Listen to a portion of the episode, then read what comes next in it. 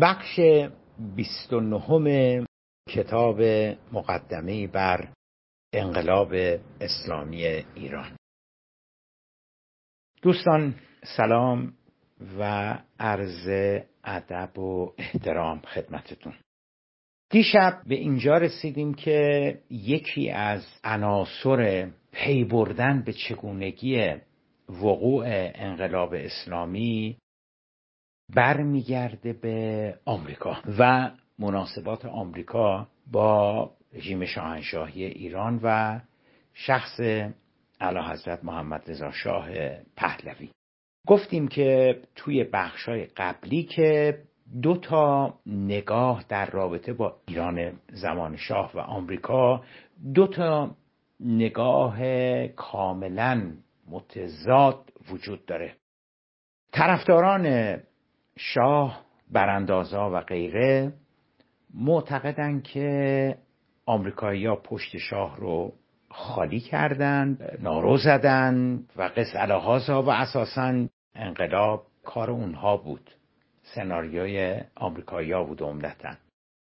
مخالفین رژیم شاه و طرفداران انقلاب معتقدند که خیر آمریکایی‌ها تا دقیقه 90 پشت شاه بودند و بهش دستور می‌دادند که بگیر بکش بزن و قسلا هازا و به دنبال بودتا بودن قبل از انقلاب بعد از انقلاب و خلاصه آمریکایی هر کاری از دستشون برآمد در حفظ و حراست و نگهداری شاه به خرج دادن. اما خب امواج انقلاب نیرومندتر از آن بود که آمریکایی‌ها بتونن محمد رضا شاه رو حفظ بکنن. بعد خدمتتون ارز کردیم که هر دوی این روایت های رایج در ایران بیش از اون چه که در عالم واقعیت وجود داشته باشند در ذهن کسانی که به این چیزا اعتقاد دارند وجود داره. در عالم واقعیت نه اینجوری بودش که آمریکایی‌ها تا دقیقه 90 از شاه پشتیبانی بکنن و نه هم اینجوری بودش که پشتشو خالی بکنن و اگر نگیم که اساسا خودشون باعث انقلاب شدن بگیم که پشتشو خالی کردن. و یواش یواش که شروع کردیم که حالا از اون های توطعه و ذهنیاتی که در مورد آمریکایی هست فاصله بگیریم.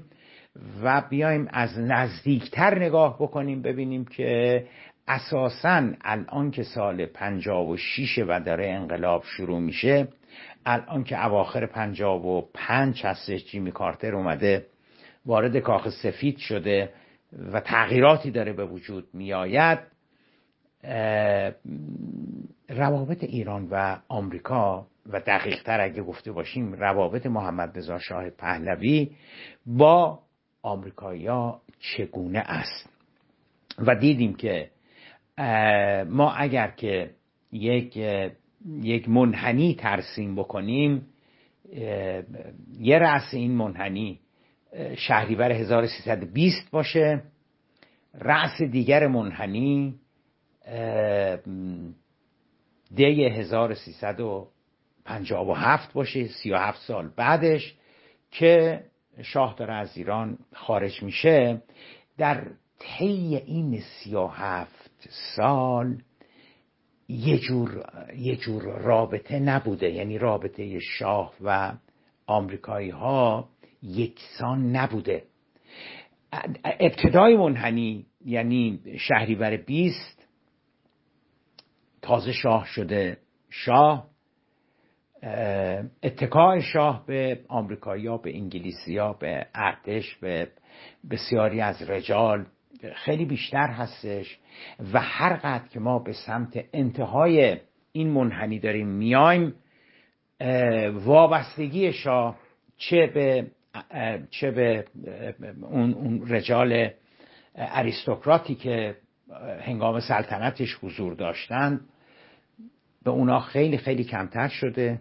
به آمریکایی ها خیلی خیلی کمتر شده به انگلیسی ها خیلی کمتر شده و شاه یک یلی شده برای خودش و هر قدر که قدرت شاه قدرت اقتصادی شاه قدرت سیاسی شاه تسلطش تسلط حکومتش بر تمام ایران و اون سی و چهار سی و چهار پنج میلیون مردم ایران. هی داره بیشتر بیشتر میشه. به همان میزان به همان نسبت داره از آمریکا فاصله می‌گیره و درستتر اگه گفته باشم از اتکا و وابستگی که به آمریکایی در ابتدای سلطنتش داشت از اون وضعیت از اون وضعیت داره فاصله می‌گیره. داره خیلی مقتدرتر مستقلتر و حالا ارز کردم یلی میشه برای خودش. این این در حقیقت کلیت شاه و آمریکا هستش و در سالهای آخر حکومت شاه به هیچ وجه تکرار می‌کنم به هیچ وجه نه آمریکایی‌ها به او به چشم یک مهره به چشم یک عامل به چشم یک فرمان بردار نگاه می‌کنن. نه خود شاه خودش رو در رابطه با آمریکایی و انگلیسی ها در چنین جایگاهی تصور می‌کنه. نه شاه در سالهای آخر اون سی و هفت سال یک متحد استراتژیک هستش یک همپیمان هستش. یعنی یک شریک هستش برای به اصطلاح غرب برای آمریکا در منطقه. و از آقای گریسیک نقل قول آوردیم که نگاه ما به, به شاه حالا به غلط یا به درست ببینید این که این نگاه غلط بوده یا درست بوده نگاه آمریکایی ها که شاه مستقل شاه برای خودش شاه می‌تونه از پس بحران بر بیاد. ما در کار شاه دخالتی نداریم نمی‌تونیم بکنیم. سالهاست. ببینید این که این نگاه درست یا غلط اینجا مطرح نیست.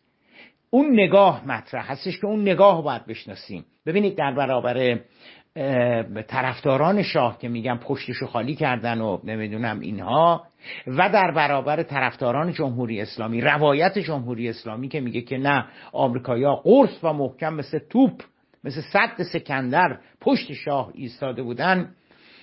ما, ما باید بشناسیم و بفهمیم و هر قد که هر قد که به واقعیت های شاه و واشنگتن بیشتر بیشتر پی می‌بریم. هر دو روایت چه روایت جمهوری اسلامی و چه روایت طرفداران شاه بیشتر بیشتر فرو میریزه. بیشتر بیشتر معلوم میشه که واقعیت نداره و فقط تو ذهن ما ایرانی ها این چیزا واقعیت داره. بذارید بذارید قبل از اینکه بیشتر به این بحث بپردازم. گفتم پس یکی از چیزهایی که شکل می‌داد به به, به, ایران و آمریکا تو اون سی و هفت سال این بودش که شاه منظما نیرومندتر که می‌شد مستقلتر می‌شد از آمریکایی‌ها. این یه ویژگی. ویژگی دوم این بودش که در اون سی و هفت سال بعضا دموکرات ها بر سر کار بودن بعضا جمهوری ها بر سر کار بودن. خب آقای زیبا کرم چه تفاوتی می‌کنه؟ خیلی. شاه با جمهوری ها سری سوا داشت. با اونها احساس رفیق گرماب و گلستان داشت.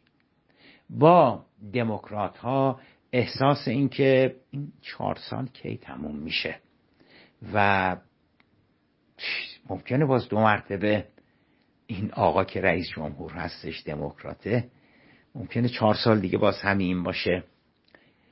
با دموکرات ها فاصله و خیلی رسمی در حد در حد همون تعارفات دیپلماتیک و اینها. ولی با جمهوری خواه نه با جمهوری خواه سری سوا داشت. و اینم چیزی نبود که مخفیانه باشه. نه شاه با هنری کسینجر جمهوری خواه سری سوا داشت با ریچارد نیکسون جمهوری خواه سری سوا داشت با با با آیزنهاور جمهوری خواه سری سوا داشت.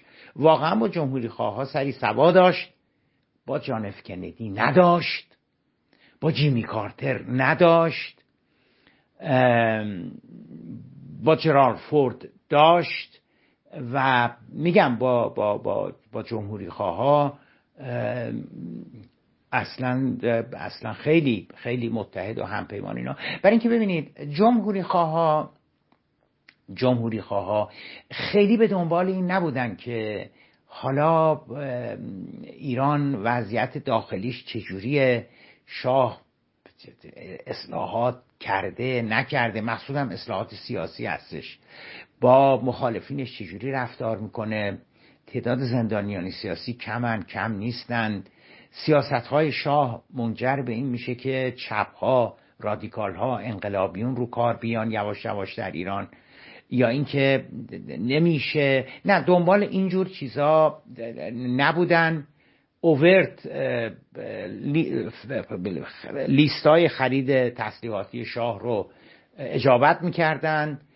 و میگم از نظر مرام و عقیده و نمی‌دونم جهانبینی و اینا شاه به جمهوری خواه خیلی خیلی نزدیکتر بود. شاه ضد کمونیست بود شاه به شدت از اتحاد شوروی وحشت داشت. درسته که روابطش خیلی خوب شده بود به خصوص توی سالهای آخر حکومتش ولی همچنان به روسها بی اعتماد بود همچنان به به کمونیسم به کمونیستا بی اعتماد بود همچنان کمونیستا رو قلقم می‌کرد و میدونستش که روس ها می‌دانند که او کمونیستا رو قلقم می‌کنه. بنابراین از این بابت که ضد بلوک شرق بودن هر جفتشون هم جمهوری خواه خب خیلی ضد بلوک شرق بودن. هم هم محمد رضا پهلوی خیلی ضد بلوک شرق بود. یعنی نگاهاشون با هم دیگه می‌خوند. شاه بدون اینکه پرده پوشی بکنه یا مخفیانه این کار رو انجام بده در انتخابات آمریکا به نامزدهای جمهوری خواه کمک می‌کرد. و اینم چیزی نبود که مخفی بکنه برای اینکه حسب قانون جمهوری خواه و دموکرات فرقی نمی‌کنه. باید اعلام بکنن که پولایی که دارن برای کمپین تبلیغاتیشون خرج می‌کنن از کجا آوردن؟ بنابراین شام اگر پنهان می‌کرد که این مبلغ داده یا اون مبلغ داده به این نامزد جمهوری خواه یا به اون یکی نامزد جمهوری خواه اونا مجبور بودن که بگن. بنابراین پرد پوشی و پنهان فایده ای نداشت. و مجموعه اینها باعث شده بودش که این رابطه رابطه در این حال خیلی پیچیده بین بین شاه و آمریکایی‌ها باشه. ولی ولی چه دموکرات ها چه جمهوری خواه ها ارز کردم توی توی بخشای قبلی شاه رو واقعا یا رهبر موفق می‌دیدن یه رهبر توانمند می‌دیدن یه رهبری که قطعا از پس این بحرانی که در ایران به وجود آمده برخواهد آمد و حالا به این نکات بیشتر بیشتر خواهیم پرداخت. جیمی کارتر گفتم اون نطق معروفش که میگه که ایران جزیره ثبات. جیمی کارتر بعدها در خاطراتش هم میگه که نقل قول جیمی کارتر رو براتون می‌خونم. میگه که حالا نگاه ما به شاه اینگونه بود که شاه یک شاه یک همپیمان استوار و قابل اعتماد برای ما بود یعنی برای آمریکا. ما البته تمایل داشتیم با ایجاد تغییراتی در نحوه حکومتی او شاه قادر شود رژیمی با ثبات تر را رهبری کند. به نقل از خاطرات آقای جیمی کارتر و کتاب کتاب ایشون هستش اسم کتابش هست ایران در خاطرات جیمی کارتر نویسنده جیمی کارتر. این کتاب در سال 1390 توسط مرکز اسناد انقلاب اسلامی چاپ شده. نقل قولی که براتون آوردم مال از صفحه 17 این کتاب هستش. این کتاب رو آقای ابراهیم ایران نژاد و سرکار خانم طیبه قفاری ترجمه کردن و عرض کردن مرکز اسناد انقلاب اسلامی این کتاب رو چاپ کرده. ببینید این این این ایده که شاه رهبری نیرومند مقتدر و ترقیخواه هستش که با عزم و اراده خلل ناپذیری داره مملکتش رو به جلو می‌بره. واقعا جا افتاده بود در واشنگتن. چه جمهوری خواه چه دموکرات ها یه همچی نگاه به او داشتن. ارز کردم تفاوتشون این بودش که دموکرات ها حالا بعضا یه چیزایی هم در مورد اینکه توسعه سیاسی هم باید باشه آزادی هم باید باشه. وضعیت حقوق بشر هم اگه بهتر بشه بد نیستش. اینا تو همین نقل قولی که از جیمی کارتر براتون خوندم جیمی کارتر چی گفت؟ گفتش که او برای ما یک همپیمان استوار و قابل اعتماد بود. در این حال ما بدمون نمیمد که یه تغییراتی هم تو حکومتش به وجود می آورد بعدم جیمی کارتر داره میگیم به نفع خودش هم بود. رژیمش با ثباتتر و اینها می‌شد. قطعا مقصود جیمی کارتر از اینکه یه تغییراتی در نحوه حکومتش به وجود می آورد می‌فهمیم مقصودش چیه دیگه. یعنی یعنی یه مقداری آزادی ها رو بیشتر می‌کرد. یه مقداری به سمت دموکراتیزه شدن می‌رفت. یه مقداری فشار روی زندانیان سیاسی کمتر می‌شد. آزادی بیشتری می‌داد مقصود جیمی کارتر در حقیقت اینکه اگر یه تغییراتی به وجود بیاره مقصودش یه همچی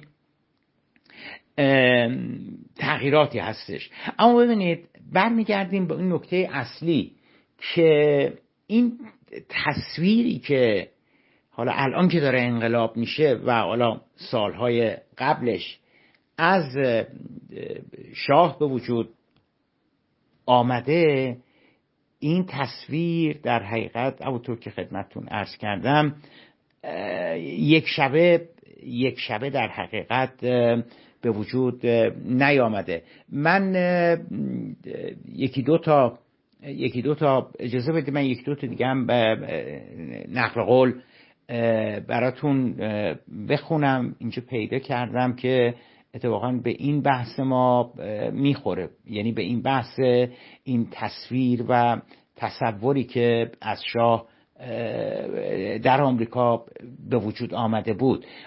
و نکته خیلی جالب این هستش که اون وقت این تصویر و تصور که از شاه در واشنگتن به وجود آمده بود. ببینید درست به عکس اون چیزی هستش که ایرانیا تصور می‌کنن. حالا چه اونایی که موافق شاه هستن و چه اونایی که مخالف هستن. این نقل قول بعدی که دارم می‌خوام براتون بخونم از ماروین زونیس هستش. خب ماروین زونیس به نظر من یکی از بهترین محققین آمریکایی که در خصوص شاه و شخصیت شاه روان روانشناسی شاه کار کرده این آقای ماروین زونیس هستش. قبل از انقلاب هم توی دهه دهه 60 ایشون یه کتابی نوشته بود که اونم کتاب خیلی خوبی بود. به نوبه خودش تحت عنوان نخبگان نخبگان سیاسی ایران که پولیتیکال الیت که اونم به فارسی حالا همون سالهای قبل از انقلاب ترجمه شده بود. آقای آقای ماروین زونیس بعد از انقلاب یه کتابی نوشته تحت عنوان تحت عنوان بذارید اسم کاملشون. بله تحت عنوان شکست شاهانه. این کتاب در حقیقت روانشناسی شخصیت شاه هستش. یعنی شکست شاهانه. دو تا نقطه روانشناسی شخصیت شاه. این کتاب رو جناب آقای عباس مخبر به فارسی ترجمه کردند و انتشارات طرح نو هم این کتاب رو در حقیقت منتشر کرده. نقل قولی که من از ماروین زونیس دارم براتون می‌خونم در حقیقت اجازه بدید صفحشم بهتون بگم که از صفحه چند کتابه. خب از صفحه 521 کتاب هستش. در ضمن این کتاب سال 1370 انتشارات طرح نو این کتاب رو داده بیرون. ببینید ماروین زونیس چقدر قشنگ میگه نقل قول ماروین زونیسه میگه که واقعیت آن است که حجم اطلاعات واقعی ما یعنی ما آمریکایی ها درباره ایران بسیار ناچیز بود. تا قبل از سال 1977 که میشه 1356 گزارش منابع اطلاعاتی آمریکا از جمله سازمان سیا پیرامون گروه ها و جریانات مذهبی در ایران عملا صفر بود. به علاوه ما هیچ اطلاعات جامعی پیرامون مخالفین رژیم شاه نداشتیم. و در همون کتاب جای دیگری آقای زونیس میگه که نقل قول ارتباطات گسترده آمریکا با شاه مانع از آن شده بود تا از ایرانیانی که مخالف وی بودند خبری در واشنگتن شنیده شود. این از صفحه 526 همون کتاب آقای زونیز شکست شاهانه هستش. ببینید دوستان این نقل قولا شما رو یاد نقل قولای گریسیک نمیندازه. که ما چیز زیادی از ایران نمی‌دونستیم. این نقل قولا شما رو یاد خاطرات ویلیام سالیوان نمیندازه که میگه که من وقتی آمدم مستقر شدم در تهران سال 55 حالا مهر آبان 55 میگه که وقتی با اعضای سفارت صحبت کردم میگه که با کمال تعجب متوجه شدم که به من گفتن که ما هیچ ارتباطی با ما هیچ ارتباطی با مخالفین شاه نداریم ببینید اینا نمی‌تونه دروغ باشه یعنی. یعنی فرض بگیریم که سالیوان برای فریب من و ماها مثلا گفته که بله ما هیچ ارتباطی با مخالفین شاه نداریم در حالی که اسناد لانه جاسوسی بعدا بعدا نشون دادش که وای چه ارتباطاتی اینا داشتن اینا یا باید اسناد لانه رو که آقای اسخرزاده و رفقا شبا میمدن تو تلویزیون میخوندن باور بکنیم. یا باید آنچه که آنچه که آقای سالیوان سفیر داره میگه آنچه که ماروین زونیس داره میگه آنچه که گری سیک داره میگه. یه نقل قول دیگه هم باز معید این که آمریکایی ها واقعا اطلاعاتی در خصوص مخال اپوزیسیون ایران وضعیت سیاسی ایران نداشتند رو. این نقل قول هم خیلی جالبه. این نقل قول مال آقای فیلد ترنر هستش. ایشون که بوده؟ ایشون آخرین رئیس سازمان سیا در ایران بوده قبل از قبل از قبل از انقلاب. خب این دیگه دیگه کم کسی نبوده تو اون تشکیلات امنیتی آمریکایی ها. نقل قول ایشون رو بذارید اول کتابش رو براتون بگم که این کتاب این کتاب یعنی کتاب آقای استنسفیلد ترنر به فارسی ترجمه شده تحت عنوان پنهانکاری و دموکراسی. این کتاب رو جناب آقای حسین ابو ترابیان ترجمه کردن و مال انتشارات اطلاعات هستش سال 1373 خب آخرین رئیس سازمان سیاه در تهران چی میگه؟ نقل قولش رو براتون دارم می‌خونم. در ضمن از صفحه 182 کتابش هستش. میگه چیزی که هرگز تصورش را هم نمی کردیم آن بود که همه گروه های ناراضی و مخالف شاه توسط یک روحانی هفتاد و نه ساله به نام آیت الله خمینی که در تبعید در خارج از کشور به سر می برد به هم متصل و یکی شوند. دلیل اصلی قصور سیاه در جمعآوری اطلاعات کافی راجع به گروه های مخالف شاه و ناتوانی ما در ارزیابی جذبه روحانی آیت الله خمینی در بین مردم ایران فقط این بود که تحلیلگران سازمان سیاه در درجه اول بیش از حد به قدرت و استحکام شاه اطمینان داشتند. و ما هم به تبع آنها مسائل, را، مسائل دیگر را نادیده گرفته بودیم. ببینید دوستان اینا اگر حقیقت داشته باشه یعنی چیزی که استنسفیلد ترنر داره میگه چیزی که جیمی کارتر داره میگه چیزی که گری سیک داره میگه چیزی که چیزی که ماروین زونیس داره میگه. ببین اگه اگه اینا حقیقت داشته باشه اینا خلاصه اینا چی هستش؟ خلاصه اینا این هستش که آمریکایی‌ها دارن به زبان خیلی ساده و سلیس و سلیس و روشن میگن که ما چیز زیادی در مورد رژیم ایران نمی‌دونستیم رژیم شاه نمی‌دونستیم. فقط فقط اینکه او یک شخصیت توانمند قوی ترقی خواه داره همین. همین کشورشو داره با سرعت به جلو می‌بره رفرم می‌کنه. و او البته ممکنه یه عده هم نه یه عده با, با, با اصلاحات مدرنش مخالف هستن که خب اون عده با با نفس اصلاحات مدرن شاه مخالف هستند.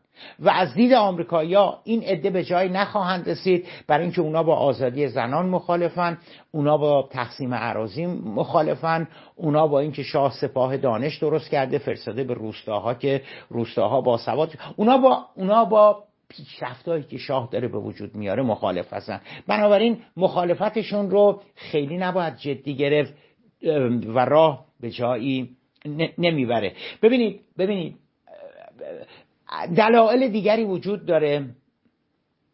دلایل دیگری هم وجود داره. شواهد و قرانی دیگری هم وجود داره که تا سال پنجاب و شش سازمان سیاب آمریکایی ها نمی‌دونستند که اصلا آیت الله خمینی نامی وجود داره. ایشون کیه؟ ایشون کجاست؟ اینا. قایت تصور آمریکایی‌ها این بودش که جبهه ملی و حزب توده و و یه سری هم این, این گروه هایی که جدیدا به وجود آمدن گروه های چریکی و اینها. و سوال سوال این تصویری که از شاه به وجود آمده بود که داره ترقی خواه هستش داره ایران رو رو به جلو می‌بره. مشکلی نداره و اگرم بحرانی هست یقینا از پس بحران می‌تونه بر بیاد. چرا, چرا این تصویر به وجود آمده بود؟ چگونه این تصویر به وجود آمده بود؟ چی شده بود که این تصویر از شاه در غرب و مشخصا در واشنگتن به وجود آمده بود. ببینید سه تا خیلی کلی اگه بخوایم بگیم سه تا دلیل بود. دلیل اولش این هستش که خب شاه رو یک رهبر ترقی خواه می‌دونستن.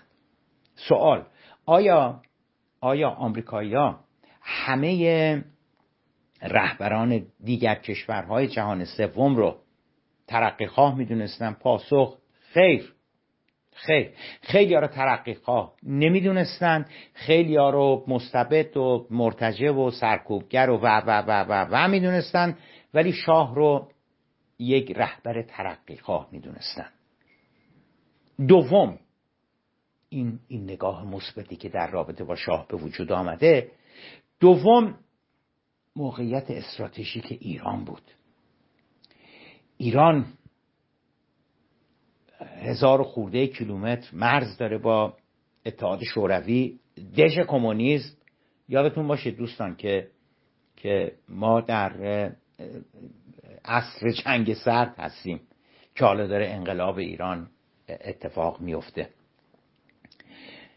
و ایران یه جورایی میشه گفت نخستین خاک ریز هستش که در برابر اتحاد شوروی قرار داره در منطقه مهم خاورمیانه و منطقه استراتژیک خلیج فارس که حالا در دهه پنجاه و دهه چهل یه چیزی حدود سه چهار روم بیش از سه چهار روم نفتی که نفتی که در حقیقت صادر می شده و به مصرف غرب می رسیده از خلیج فارس از تنگه هرمز عبور می کرده الان اوپک الان که الان که اردیبهشت 1400 اوپک یه چیزی حدود در بهترین حالت سی درصد هلوش سی درصد نفت صادراتی دنیا از اوپک داره میاد.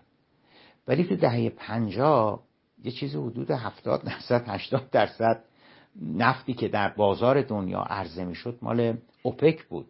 روس ها نبودن چینیا نبودن اندونزی نبود نیجریه نبود نفت بریتانیا و نروژ نبود و قصه خاصه بنابراین مهم بود خلیج فارس و وجود وجود محمد رضا شاه پهلوی رهبر ایران.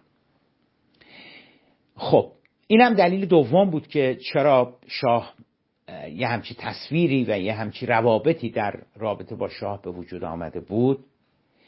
دلیل سومش همون هستش که خدمتتون عرض کردم. یعنی دلیل اینکه چرا این نگاه نسبت به شاه به وجود آمده بود دلیل سومش این هستش که هر قدر که هر قدر که شاه قدرتمندتر می‌شد فاصلش از آمریکایی ها بیشتر می‌شد. ببینید این فاصله که میگم مقصودم فاصله استراتژیک سیاسی اینا. نه نه نه. مستقل بودن احساس استقلال کردن در شاه بیشتر بیشتر می‌شد. بنابراین هر قدر که این این حالت استقلال تو شاه بیشتر بیشتر می‌شد سلیمان درست داره میگه. خوشش نمیمد که سفارت با مخالفینش تماس بگیرن. خوشش نمیمد مخالفینش بیان برن تو سفارت آمریکا و نه نه آمریکایی دید شاه آمریکایی چه حقی دارن که بیان اینجا مثلا با با این فرد یا با اون فرد یا با این گروه یا با اون گروه حالا چه تو سفارت چه بیرون سفارت بیان بشینن مثلا گفتگو داشته باشن دیدار داشته باشن اینها گفت اعضای سفارت به سالیوان میگن میگن شاه خوشش نمیاد و بنابراین ما هم اگر هم در گذشته می‌کردیم الان دیگه مدت هاست که هیچ هیچ ارتباطی ما با ما با مخالفین شاه نداریم. ببینید اینا رو که میچینیم اینا رو که میچینیم کنار همدیگه اون وقت می‌تونیم متوجه بشیم که چرا سازمان سیا CIA شهریور پنجاب و هفت یعنی چهار ما پنج ما مونده به انقلاب میگه که ایران به هیچ وجه در یه شرایط انقلابی قرار نداره. یک یه نقل قول دیگری هم هست که یعنی یعنی جدا از سازمان سیا یک تشکیلات دیگری هم یک نهاد امنیتی دیگری هم هست در آمریکا به اسم Defense Intelligence Analysis DIA این نهاد این نهاد در حقیقت اطلاعات اطلاعات امنیتی و استراتژیک میده به کی؟ میده به دیفنس. میده به پنتاگون. میده به نظامیا. یعنی حالا جدا از کارهایی که سازمان CIA می‌کنه این Defense Intelligence Analysis هم در حقیقت یه همچی, یه همچی وظایفی رو انجام میده. جالبه که درست عین عین سازمان سیا این Defense Intelligence Analysis هم در همون سال پنجاه و هفت عواسط سال پنجاب و هفت می‌دونید چی گفته؟ باور نکردنیه. میگه انتظار می‌رود شاه در ده سال آینده نیز همچنان در قدرت باقی بماند. ببین بحثی نیستش که سه ماه بعد چهار ماه بعدش انقلاب شده. بحث چیز دیگری هستش. بحث این هستش که اینا ظاهرا حتی نمی‌دونستن شاه سرطان داره. ببینید حتی اگر حتی اگر انقلاب هم اتفاق نمیافتاد شاه تا تا, تا, تا, تا چند ماه حد اکثر تا یکی دو سال دیگه بیشتر نبود. سرطان قدرت لنفاویش که از 53 54 شروع شده بود علا رقم تمام معالجات و و و و و نتونسته بود متوقف بشود. نتونسته بودن متوقفش بکنن. و دیگه تقریبا سال 57 دیگه تقریبا چه می‌دونم رسیده بود به مرحله ای که بافتهای دیگر رو هم یواش یواش داشت آلوده می‌کرد. و خب می‌دونین دیگه تیر 59 یعنی کمتر از دو سال بعدش شاه فوت میشه در نتیجه سرطان. اینها در حقیقت واقعیت هایی هستش که آمریکا در رابطه با محمد رضا شاه پهلوی هست. خب دوستان چرا این واقعیت ها برای ما مهمه؟ برای اینکه ما الان وارد مرحله چگونگی انقلاب شدیم. چگونه این انقلاب داره اتفاق میفته. دیگه ما با چرایی کاری نداریم که اقتصاد بوده مدرنایزیشن بوده. مردم مردم حکومت اسلامی می‌خواستن. دیگه ما به اینا کاری نداریم. داریم میگیم که انقلاب چگونه داره حالا اتفاق میافتد و اینکه انقلاب چگونه اتفاق میافتد یکی از پارامترها یکی از عناصر مهمی که باهاش سر و کار داریم و حالا خواهیم دید با ما میاد همینجوری به جلو در حقیقت آمریکا هستش. بسیار خوب. من فکر می‌کردم که این نقل قولی رو که از دیفنس اینتلیجن انالیسیس اووردم براتون که انتظار می‌رود شاه در در سال آینده نیست همچنان در قدرت باقی بماند. این رو این رو من از کتاب آقای جان استمپل براتون این نقل قول رو اووردم و این کتاب هم یعنی اسم کتاب آقای استمپل هستش Inside the Iranian Revolution. این کتاب رو Indiana University Press سال 1981 یعنی سال 1360 منتشر کرده و این کتاب هم به به فارسی ترجمه شده. اما نقل قولی که من براتون اووردم در حقیقت از همون متن انگلیسی کتاب هستش که از کتاب آقای استمپل هستش که از صفحه 6 کتاب آقای اسنمپل Inside the Iranian Revolution براتون آوردم. بسیار خوب. شبتون به خیر باشه. شما رو به خداوند منان می سپارم تا شب آینده و بحث رو یک گام دیگر ببریم به جلو. خدا نگهدارتان